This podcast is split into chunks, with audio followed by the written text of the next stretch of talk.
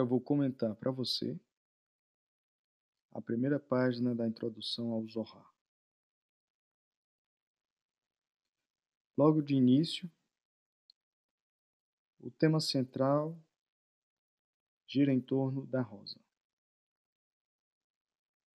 Mas o que é essa rosa? Essa rosa é a manifestação da presença divina. E ele fala: Pois existe uma rosa, e então existe uma rosa. Ele repete, dando a entender que, na verdade, essa rosa é a união de duas rosas, ou seja, uma, ro uma rosa triuna,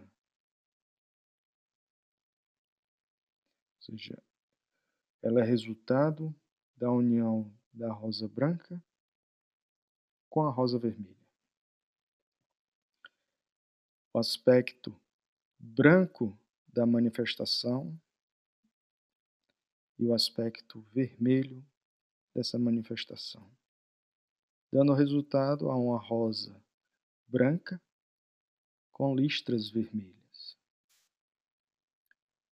O aspecto vermelho nos remete, dentro da simbologia, ao sacrifício, ao sangue. E no texto ele fala dos espinhos em torno da rosa. Ele fala do princípio do julgamento, princípio da justiça. Enquanto que o branco nos remete ao princípio da misericórdia, que o texto expressa através da compaixão.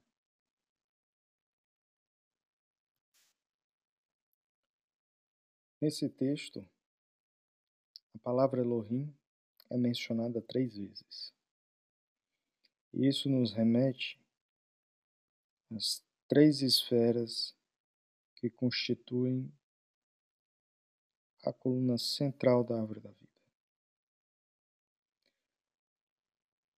que vão culminar na manifestação da presença divina em Malkut que é a rosa branca e vermelha.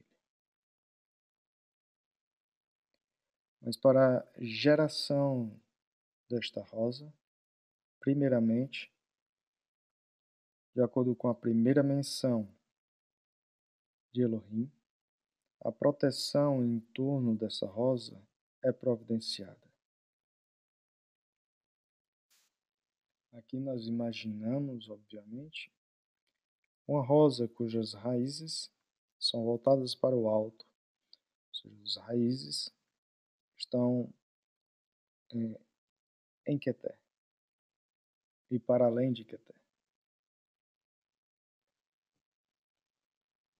Com a segunda menção da palavra Elohim, cinco palavras são geradas. E com essas cinco palavras, cinco folhas robustas em torno da rosa preparam um cálice de bênção, que é dito o cálice da salvação. É assim porque essas cinco pétalas correspondem às cinco esferas centrais da árvore da vida. Essas esferas são as esferas de Rezed, Geborah, Tiferet, Netzach e Hod. Aqui é, existe uma associação da esfera de Yesod como instrumento da esfera de Tiferet. Nessa expressão de cinco esferas.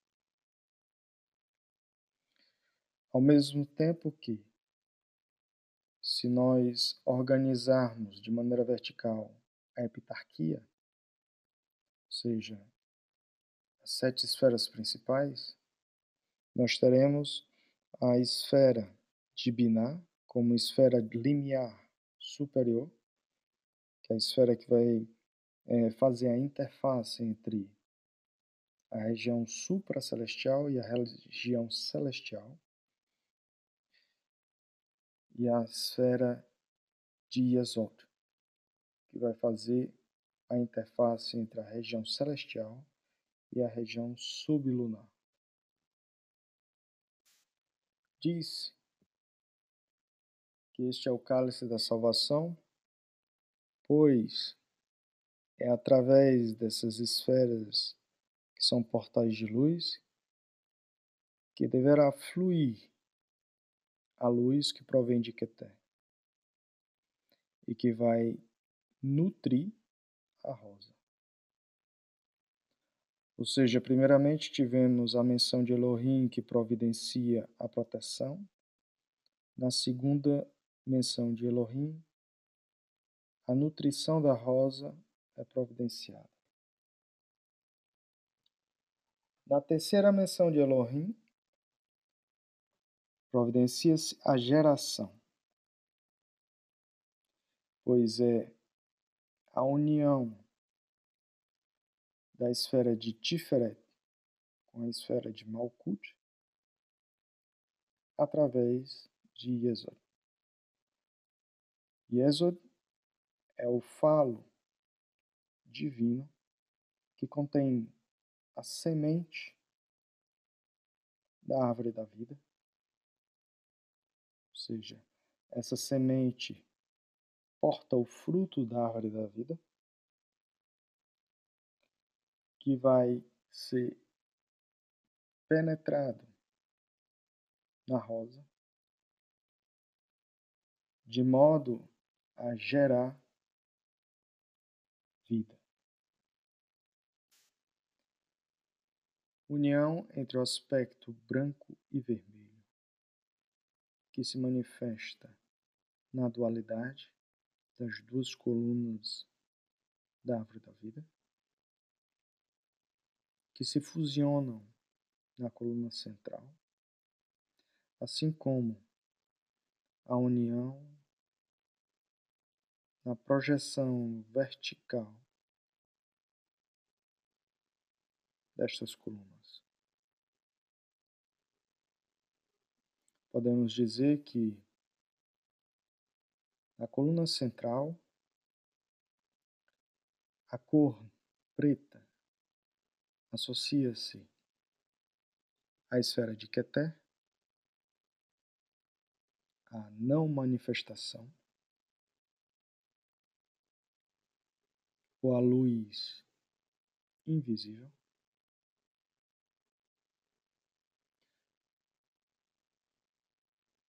O branco, a esfera de Tiferet associada à esfera de Isod,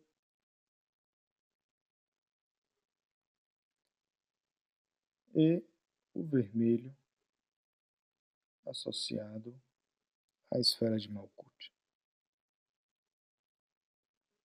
A união destas esferas na vertical produzem a rosa branca vermelha.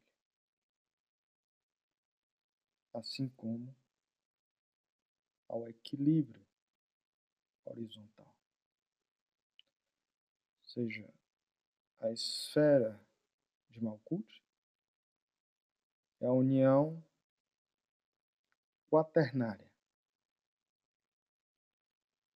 no sentido de cruzamento de ponto de equilíbrio entre o que está em cima e o que está embaixo, assim como resolução da dualidade horizontal. Assim, na cruz de braços iguais, se manifestará o desabrochar da rosa branca vermelha. A luz vivente, o fruto da árvore da vida, portando a semente.